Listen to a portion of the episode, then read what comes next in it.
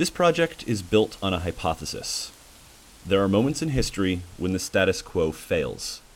Political systems prove insufficient, religious ideas unsatisfactory, social structures intolerable. These are moments of crisis. During some of these moments, great minds have entered into conversation and torn apart inherited ideas, dethroning truths, combining old thoughts, and creating new ideas. They've shaped the norms of future generations. Every era has its issues, but do ours warrant the conversation? If they do, is it happening? We'll be exploring these sorts of questions through conversations with a cross section of American thinkers, people who are critiquing some aspect of normality and offering an alternative vision of the future, people who might be having the conversation. Like a real conversation, this project is going to be subjective. It will frequently change directions, connect unexpected ideas, and wander between the tangible and the abstract. It will leave us with far more questions than answers because, after all, nobody has a monopoly on dreaming about the future. I'm Angus Anderson. And I'm Micah Saul. And you're listening to The Conversation.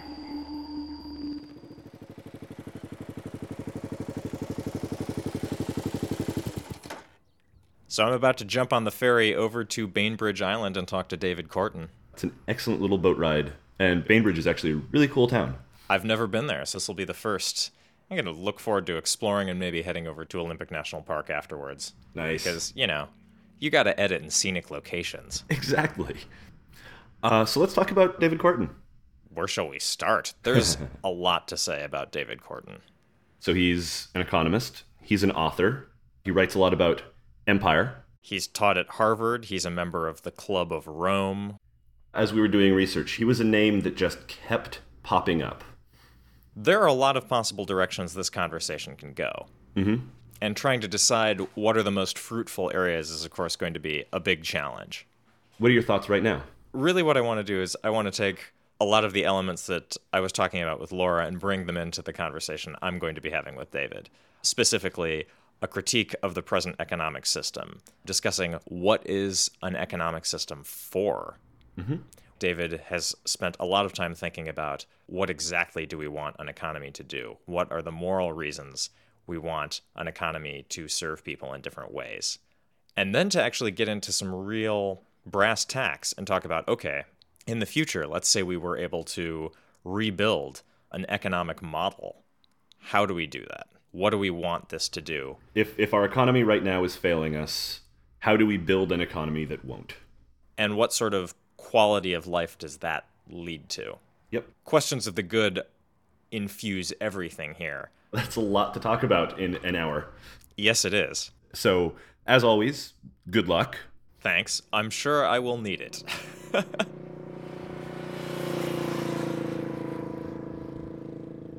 well, I grew up in a fairly small town and it was a very conservative town, and I grew up very conservative. After graduation, I went down to Stanford to study business. In my senior year at Stanford, we had to take a special course outside our major. So the only thing I saw that looked at all interesting was a course on modern revolution, which was interesting because as a conservative young Republican, I was very concerned about the threat that uh, communist revolutions posed to our American way of life. In that, I learned that uh, these revolutions were caused by the frustrations of poverty. And that was one of these critical decisions in my life. rather than go back run the family business, I would continue my plan to go to business school, but would focus on a career bringing the secrets of U.S. business success to the rest of the world. And that led to roughly a 30 year career in international development my wife and I lived in Ethiopia, set up a business school at Haile Selassie University. I was later Harvard Business School advisor to the Central American Management Institute in Nicaragua.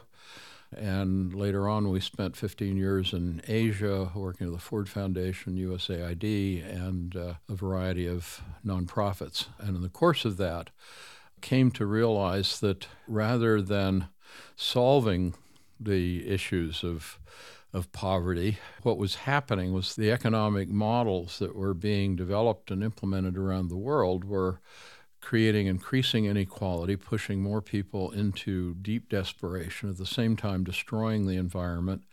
And in places like Asia that have this, you know, extraordinary traditional strength of community and family was basically undermining the uh, cultures that are the foundation of community and responsibility and bringing people together. So that started a, an ever deepening inquiry into why is this system functioning so badly and began to track back some of the things that I'd learned in business school about the nature of the corporation to what was happening in the world and how the dysfunctions related to the institutional structure of the economy.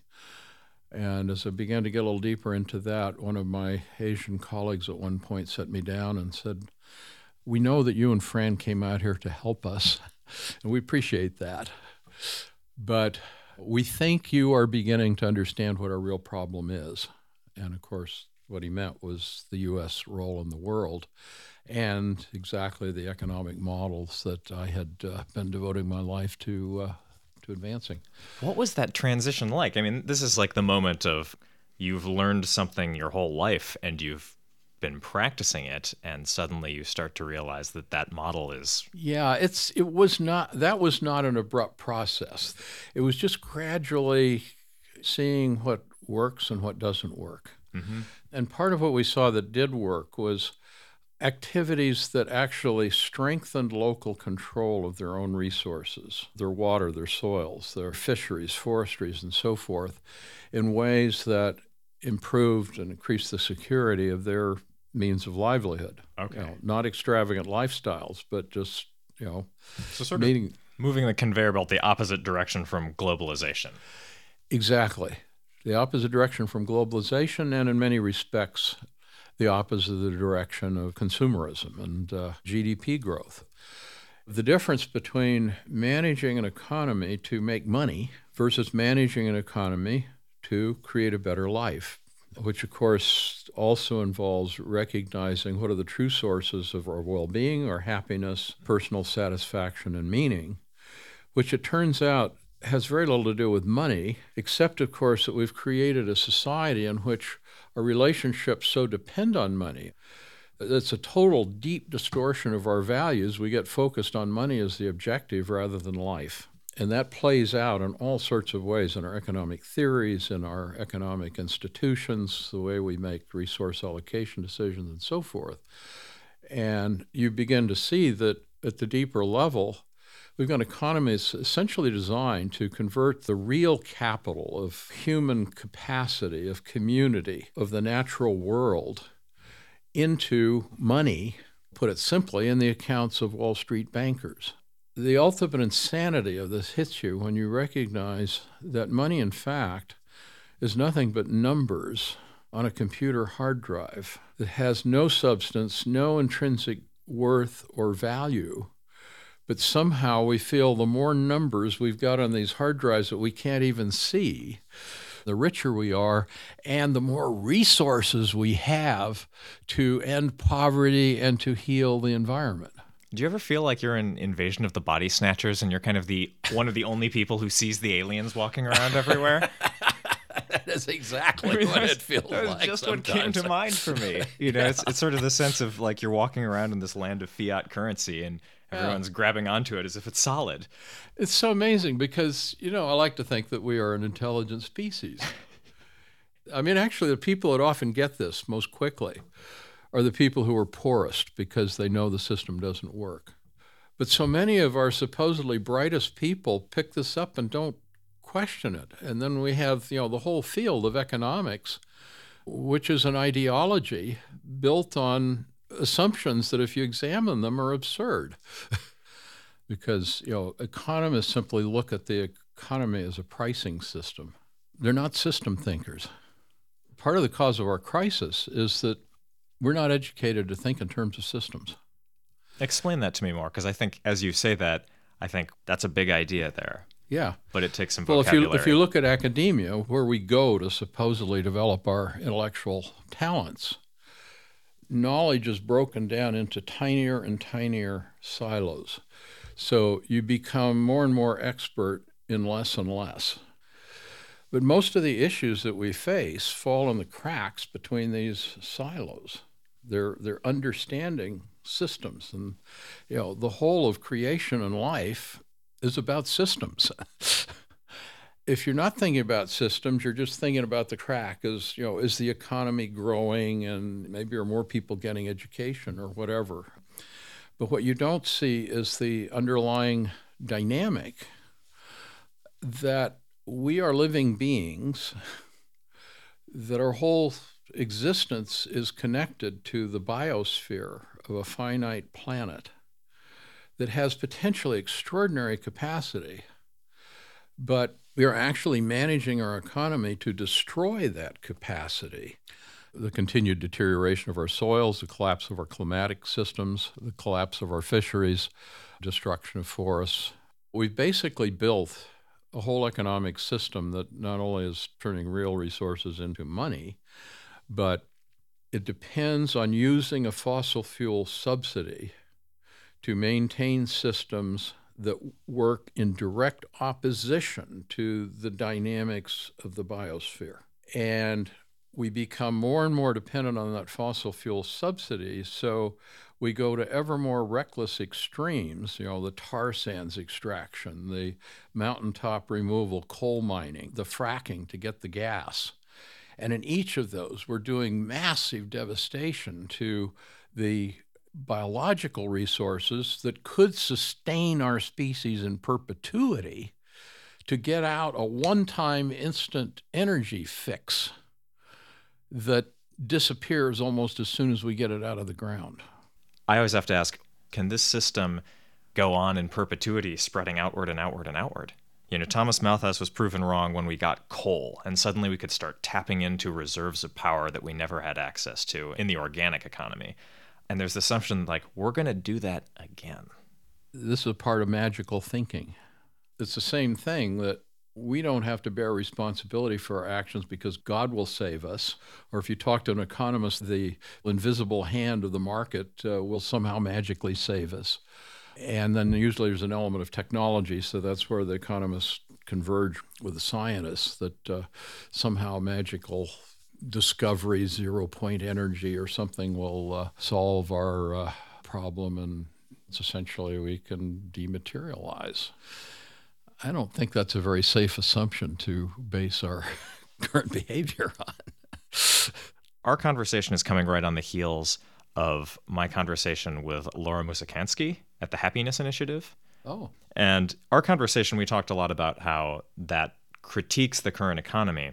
hugely. We, hugely, right? And, and in our conversation, we didn't get into how you take is and then get to ought. She's interested in is. Are we happy? What are we looking at now? But the next step, what do we do about it? Well, it's interesting. One of the most important elements of happiness is your relationships with people and nature.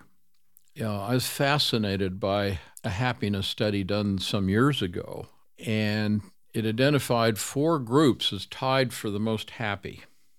Now, one of them was the Forbes 400 list, all billionaires. I was actually a little surprised because uh, it doesn't seem to me that billionaires are particularly happy, but it does seem to suggest, yeah, money makes a difference if you have enough of it. but the other three groups, one was the Amish, the other was the Inuits, and the Maasai in Kenya. Now, these are all groups that have a very strong sense of place and community. So, okay, you can maybe get along without place and community if you have enough billions. but the more basic level, it's about a sense of connection, of meaning in the deepest sense in our lives. And this economy disrupts that? Oh, absolutely. You know, a key piece of it is the extreme inequality. There's an epidemiologist in Britain, Richard Wilkinson, who has put out a what I think is kind of a defining book on equality. But essentially, it's a massive collection of studies of health and happiness, physical and mental well being. And in every instance, the more unequal the society, the worse the health, both physical and mental health indicators are. I guess I'm kind of wondering does thinking about happiness or setting that up as a goal, say in place of something like GDP, is happiness sort of an unattainable? I think a key part of it is the conversation about what are the true sources of happiness. Because, of course, we're not talking about happiness, ha ha ha ha ha. Right. uh, we're talking about something far deeper. You know, it's more a sense of, of feeling satisfied with one's life. Now, we're taught by the economist, economic man, that we're wired to be competitive, to be selfish, because Darwin said it's all about competition of the most ruthless. What's not mentioned is actually those are the characteristics of the psychopath.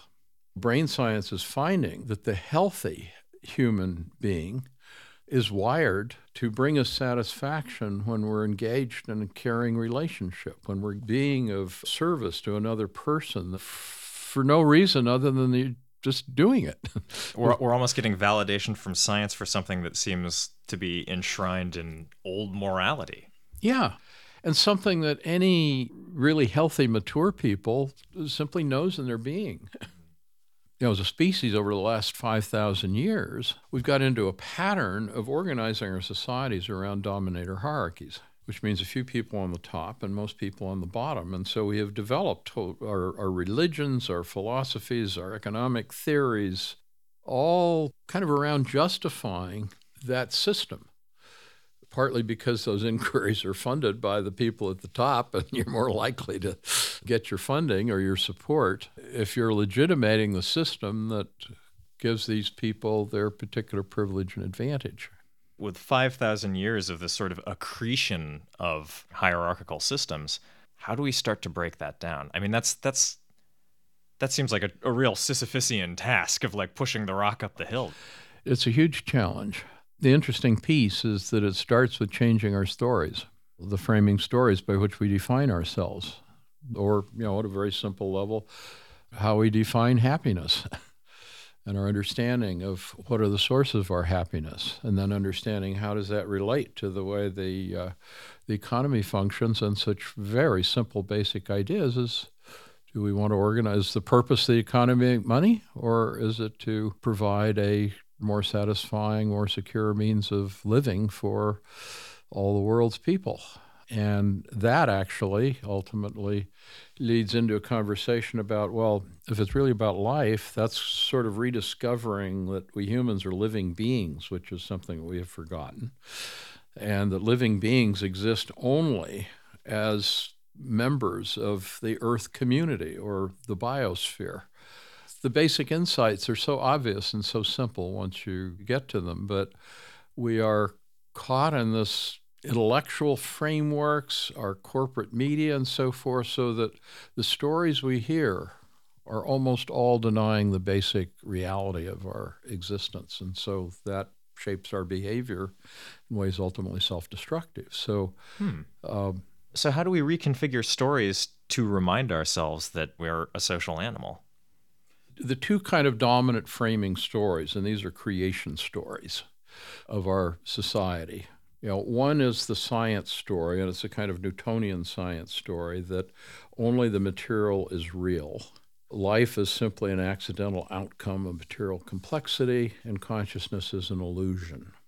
You know, this is very useful in relation to the scientific method because it really disciplines the mind to try to deepen our understanding of the physical mechanisms, which are very much a part of our reality. But when people say, well, that's the story, that only the material is real, they forget no, that's an assumption that science made because it's very useful to its method. And as long as you separate, okay, but that's not necessarily the whole story. And if you really immerse yourself in that belief system, then it sets you up for creating exactly the kind of economy we have based on materialism and individualism. But also, the source of happiness is to get so distracted by your materialism that you f- lose sight of the terror of this existential loneliness of. of uh, I was hoping we'd get to existential loneliness. that there is no meaning to this. right, right. Because that's terrifying, right? Yeah, it is truly terrifying. now, see, on the spirit side, our defining story, we call it the distant patriarch story. That yes, there is consciousness in the universe, and it is in the form of a human patriarch who lives someplace in another dimension and who created all that we know and with whom it's very important that we build a personal relationship, follow his commandments if we can figure out what they are, so we can earn points to get a good place in the afterlife. that story brings in spirit, but it also is very individualistic. There's no collective salvation. it's purely personal, the personal relationship. Now, there's a very different spirit story which leads to a very different frame. But it has very little organized constituency, no institutional base, no particular intellectual credibility, and you don't hear it in the public discourse like you hear the debates between the evolutionists and the creationists. But this is the story that the ground of all being is spirit. I mean, this actually comes out of quantum physics that the material is actually an illusion the reality is relationships. If you think of it in terms of what we experience as a material world as a manifestation of a spirit that is seeking to know itself through becoming, through discovering and actualizing its possibilities, that is when you have the sense of all of creation being interconnected, of every being being a participant in this ongoing adventure of discovery. Fitting within the new biology interpretation of evolution that says those species that ultimately survive and thrive over the longer term are those that find their place of service to the whole, to the whole of the biosphere, and the larger picture to the whole of this creative journey. That then comes back to the question of, well, what is our distinctive human place of service to this unfolding? Which most likely relates to the special qualities of our reflective consciousness and the capacity that that gives us for truly deep choice about how we relate to the larger story. If you take this a little bit further, you see how this plays out as a distributed intelligence throughout the whole of creation. It allows you to see the biosphere through this ongoing process is continuously learning and evolving toward higher levels of, of potential, of possibility, of intelligence, of consciousness. So, sort of the idea of a superorganism in a way. Yeah, it's very much a superorganism. Yeah. Very much a superorganism. You know, one of the most extraordinary examples of this capacity to self organize is the human body, which is comprised of trillions of individual living cells. Each of those is an individual decision making unit. All of those are cooperating together to create this extraordinary organism with capacities that go so far beyond the capacity of any individual cell we have a consciousness that we experience that is foundational to ourself, our experience, and so forth. It's kind of the meta consciousness of the body. All this other stuff is going on totally beyond our awareness. It's direct cellular intercommunication and decision making. Now, if you think in terms of perhaps there is a God consciousness of, of Earth or the cosmos, would it be aware of us as individuals any more than our consciousness is aware of ourselves? Which would suggest that the idea of an individual sort of direct communication or conversation with God might be almost impossible by definition. Almost impossible by definition. One of the profound implications of this, part of our consciousness is well, we're doing all these dumb things and you know we're destroying the biosphere and so forth but he'll take care of us ultimately well daddy may not even be aware of us as, as individuals Now, this does not necessarily mean loneliness because we got all this other companionship, but it does say it's our responsibility. And it's responsibility for ourselves, but also for one another and for the whole of the biosphere and the Earth's place in the cosmos. Yeah, different story. So we've just put science and religion as these totally different institutions in my mind. Yeah. As kind of working in the same world and this other story yes threatening both. They both direct our attention away from the dynamism, the the spiritual foundation of the world of our experience. And they also lead toward a very individualistic kind of framing of our reality and our individual relationship to it. So it's amazing the commonalities. Just like, you know, that's what in a way is, you know, is such a source of joy for me. It's so simple. I mean, we just, you know, wake up and get it. But it's also a source of deep depression of, my God. What if um, we don't wake up and get it? Yeah. And why, you know, what is it about our current state that we are so deep into what, in a sense, is a kind of a, a hypnotic trance? So if we follow on this trajectory and we it's it's not a good bet to bet on this sort of scientific silver bullet. We end up facing economic problems or environmental problems. We kind of know what those are. Yeah. What's what's the other route look like? What does a sustainable economy look like? It brings us back to the biosphere. The foundation is that we need to learn to live as members of that earth community. That seems like a very biocentric sort of. These other things have value in and of themselves. Yeah. I mean, it doesn't have to get quite that ethereal because, at a more foundational level, they have basic value to us in a very utilitarian sense. It doesn't even have to be deeply spiritual. It's just duh. uh, but you know, in terms of the true meaning, of course, it is that larger dynamic of evolution and continuing creation. Now, to start with, the biosphere has this incredible capacity to self organize. But the fundamental organization takes place not at the central level, but at the local level. It's kind of a fractile structure that organizes upward into an ever more comprehensive system, ultimately, the global biosphere. We're going somewhere metaphorical here. yeah. So you begin to think of your economy in the same terms, and it's you know, it gets pretty practical really fast. The biosphere organizes in essentially bioregions. The bioregions, all the way down to the most micro level, are highly self reliant in terms of organisms learning to maintain themselves and to make their contribution to the whole using locally available energy, water, and nutrients. Same with the economy. Okay. How do we build our local economies to accomplish that? In traditional practice, we use these fossil fuel subsidies to wall ourselves off from nature and from one another.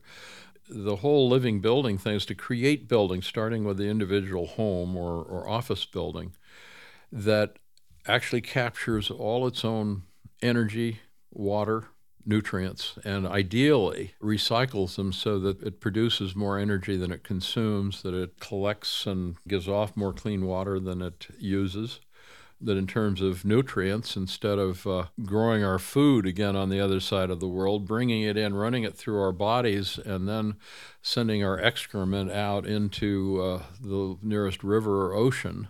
We have composting toilets, and our waste products go into living walls or into our local gardens. Our water is repurified with natural systems on site or within a neighborhood or district. And then we, we, you know, we keep thinking about living neighborhood, living district, living city, living bioregion, and ultimate living planet. And from a system standpoint, it's again so simple but so extraordinary that if each of us is in balance within our particular place on Earth, the overall system is in balance. Here in more industrialized countries, you know, we're used to being able to go out and buy a computer, go out and buy a car. You have command of a huge amount of resources that come from all over the planet. And in a more local system, what do people have to give up to live sustainably? Wasteful extravagance.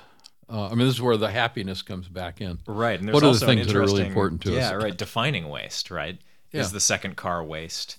Is the extra laptop waste? Yeah, I mean, here's here's where it gets into certain complexity. In our current society, for most families, the second car is not waste; it's an absolute essential. But that's only because of the way we've organized our economy.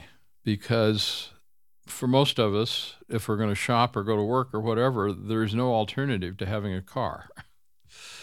One of the things that shaped my understanding of this was living for five years in New York City without a car most of the places I needed to go within my neighborhood, I could walk. If I want to go someplace else in the city, this amazing uh, subway system, bus systems, and if I really need specialized transportation, you know, there's always a cab. So there's all this stuff that can be addressed physically. These are giving us greater and greater amounts of efficiency in how we use resources, but can that model alone address the underlying logic of expansion? Well, first of all, we got to get beyond the logic of expansion. One of the huge issues that is a forbidden issue that it's almost impossible to talk about it is population growth. I mean, ultimately, we have to share what's available. So it's a simple matter of division. the larger the number of people, the, the lower the average consumption if we create an equitable world, which, and if we don't, I mean, the whole social fabric disintegrates You have plenty of other problems. you have plenty of other problems. The, the scary part to me is that it shuts down conversation. In the 1970s, I actually worked as an advisor to some of the world's largest family planning programs around the world. And eventually I backed away from it for a variety of reasons. One, I realized that the major factor in whether people control the reproduction is whether they have control in other areas of their lives. And so that gets into all this much larger set of issues. But the other was that if you're talking about population growth as an issue, that becomes the only subject of conversation. And that's become far worse since the 1970s for reasons I'm not entirely clear on. You, you can make your choice. You can focus on the population issue or you can engage a conversation on these, well, all the issues we've been talking about. I mean, once we come into the framework of we need to figure out how to live here in balance with our own ecosystem, then the population thing becomes a natural focus. I think it's always an interesting tension between larger environmental and social issues where we have to think we, Mm-hmm. and then other things that we're often very sympathetic to were individual rights, Yeah. the I, you know, and it's like, how do you often balance those things? Well, something I like to touch on before the conclusion is, you know, this project is sort of built on the premise that at different historical moments, great minds have come together, usually because of some kind of crisis, Yeah. and talked about the fundamental issues of their day and dreamed up new normals. Do you think this is a moment that needs that? Absolutely, it's a moment that needs it. Do you think it's happening? I keep hoping it's happening, and I become very conscious that uh, most any time that you'd ask me that question, I would say yes. I do think I'm seeing something that's going deeper right now. A lot of people on the progressive side have become aware that the corporate interests, which got stymied in substantial measure on the, the misuse of international trade agreements to push their agenda, are now turning to environmental agreements to push their agenda. And the basic frame is if we're going to save nature, we have to value her, which means putting a price on her and, in a sense, selling her off to the Wall Street interests so that they can commodify, securitize, and make them the foundation of a whole new wave of speculation comparable to what they did around the mortgage situation. Uh, within the dominant economic paradigm, that's the way to save nature. As people have gotten focused on that, it helps to focus the mind and it really pushes, you know, what's wrong with that argument? and so I've started hearing a major movement developing internationally on the rights of nature, but it's also connected to a conversation about Earth is sacred, which is the language I have not heard before within progressive circles. I'm a part of some other conversations. I'm a member of the Club of Rome, which was the group that published the original Limits, Limits to Growth, growth. study. Yeah.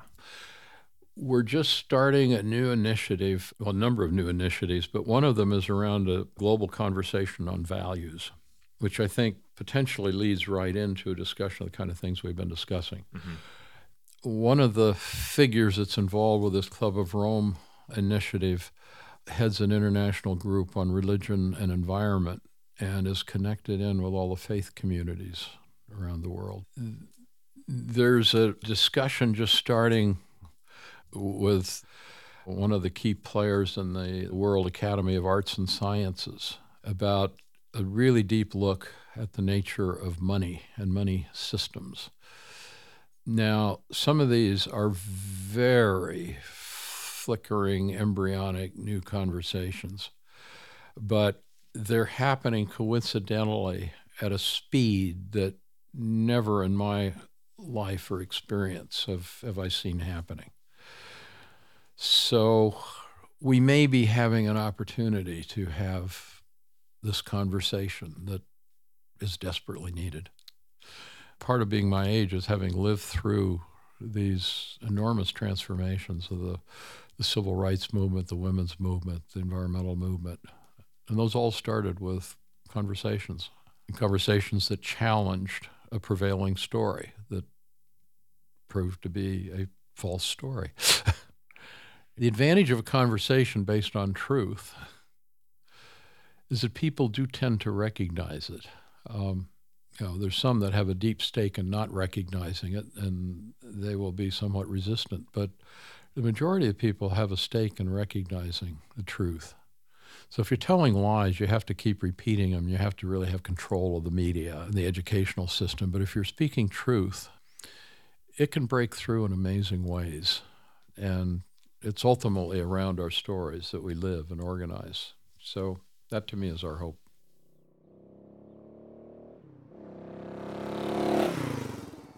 So my brain is swimming with ideas. Yes, mine too. That was awesome. David is just an amazing synthesizer of different concepts in the same way that this really made me think of my conversation with Tim Morton. Absolutely. It was another one that just you could draw comparisons to, well, every single conversation we've had so far.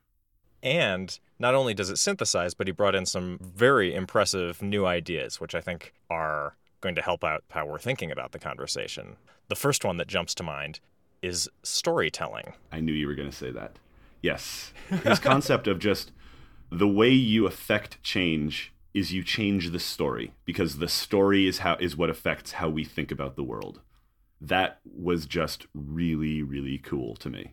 He breaks us down into like three big types of stories. Yes. One of them, which is the story that he would suggest we've uh, we've been following for well, millennia, I, I, I think, is the sort of anthropocentric, individualist, hierarchical story that started with a religious story, but is sort of morphed over the years, and the capitalist consumerist story is actually the same story, he argues. Which reduces us down to two stories. Right. One of which is either religious or capitalist and secular, and then another one which is very different. Right. This is the story that he views as being the story that would get us out of our current fix. And it's interesting in that the story that gets us out for him is the biocentric story, and the other two stories are the anthropocentric stories. Yes. Again, with sort of a Morton connection, right? It's the sooner we accept our role in the larger system, the sooner we can fix our own personal problems. The difference here between Tim and David is that Tim is much more interested in acquiescence and sort of accepting all of these other things in a more abstract sense, whereas David takes David- a far more active role. yes, That's a good distinction to point out. in a way that actually really made me think of Chris McKay. Yes. I hadn't made that connection. And I didn't either when when I was talking to David, but now that we're talking about it, I think, oh, well, actually, that's very similar to Chris McKay's attitude about discovering life on Mars. you take a both anthropocentric and biocentric standpoint. You encourage the life to develop along its own lines to the best of your ability as a person. And I think there's definitely a little resonance there. Mm-hmm. So, actually, that's sort of interesting. How does that jibe with the non hierarchical nature of that new story? Because in some ways, that's still putting us above, isn't it? I guess this is the same. This is the same concern we had with Chris McKay. And maybe, you know, you have to do a little philosophical singing and dancing to kind of get through this, but perhaps you have to say, well, to the best of our knowledge, we're the only creature we can communicate with in sort of the same reflective systems management way. So even if everything is equal in terms of its value, we still have a unique role in terms of our ability to influence? I don't know. I'm thinking of the common description of the environmental movement of being shepherds of the earth. And so you are always trapped in that, in the paradox of like, you can never be outside of yourself. So, how do we change the stories? We've got a great critique that they're sort of these er narratives, but going up against one that is so old, I feel like, my God, David has his work cut out for him yeah. if it's changing the narrative. Absolutely. You know from advertising, fundamentally changing the story is very, very hard. And in the world of advertising, what you do is you're a parasite on other narratives that people already have. Exactly. But this is a, a really big shift. It's a narrative that some people have. You know, I think you could find different indigenous groups that would have had a very similar narrative to his. Sure. But that's certainly not the winning narrative in in a global sense right now. Mm-hmm. So uh, I've got a question for you. All right.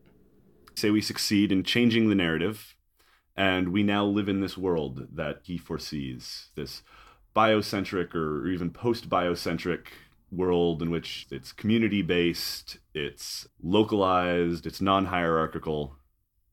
That sounds great. And you touched on this in the interview, but I don't think went very far with it. What do we give up to get there?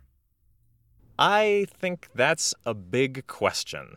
I mean, this makes me think of, of Lundberg if you are facing, on one hand, a collapse, or on the other hand, kind of a scaling back and a localization, Lundberg's willing to say you have to give up a lot. Right. You know, he's willing to say you're going in some ways back to the land, you know, or maybe in his case, there's still a significant level of technology with sail transport and things like that, but you're giving up a lot.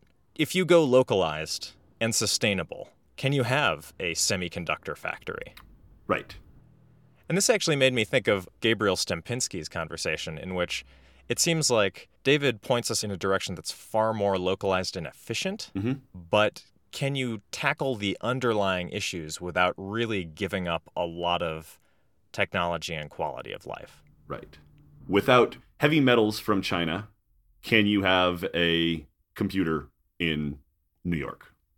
And I think that's one of the things, if you're thinking about changing the narrative, to one that encourages this sort of biocentric egalitarianism and localized communities, it's hard to change the narrative if part of that is telling people what they're going to have to give up is not just waste, but is also a lot of things they consider necessary. Right. And that's a hard sell. It really is. Uh, just in case the changing the narrative wasn't hard enough. Then you are doing exactly what we're interested in the conversation. You're you're tackling fundamental values or fundamental assumptions of normality. Right. You know, in the more affluent parts of the world, there's an assumption that a certain level of material wealth is normal and a certain level of technology is normal. And the idea that you might achieve a society that's sustainable and give those things up, people would see that as actually like a step backward or completely antithetical to what we're doing on the planet. Right. As we've seen in so many conversations, there's a sort of ingrained notion of progress and technological progress, and that being good or moving towards a greater good. That seems to be a fairly common belief, not just with our conversations, but with just people in general. Mm-hmm. And asking people to change that viewpoint, that's really hard. I think you've brought up the biggest question about my conversation with David. Does having a sustainable society mean giving up a certain level of technology? Is that a given? We don't obviously know, but is talking about it is that game over? Like, is there no way that he can advocate for the world he wants and talk about the idea that it might involve a reduction in the level of complexity in our society? Uh huh. And I'm dropping complexity foreshadowing for our next conversation. You'll be talking to uh, Joseph Tainter at Utah State University. Yep. He is a historian and anthropologist who's really interested in how and why societies collapse. And for him, the central idea of all of this is complexity. Excellent. Uh, but again, David Korten, that was just a lot of things to think about, and that was that was excellent. High five to David Korten. Yes.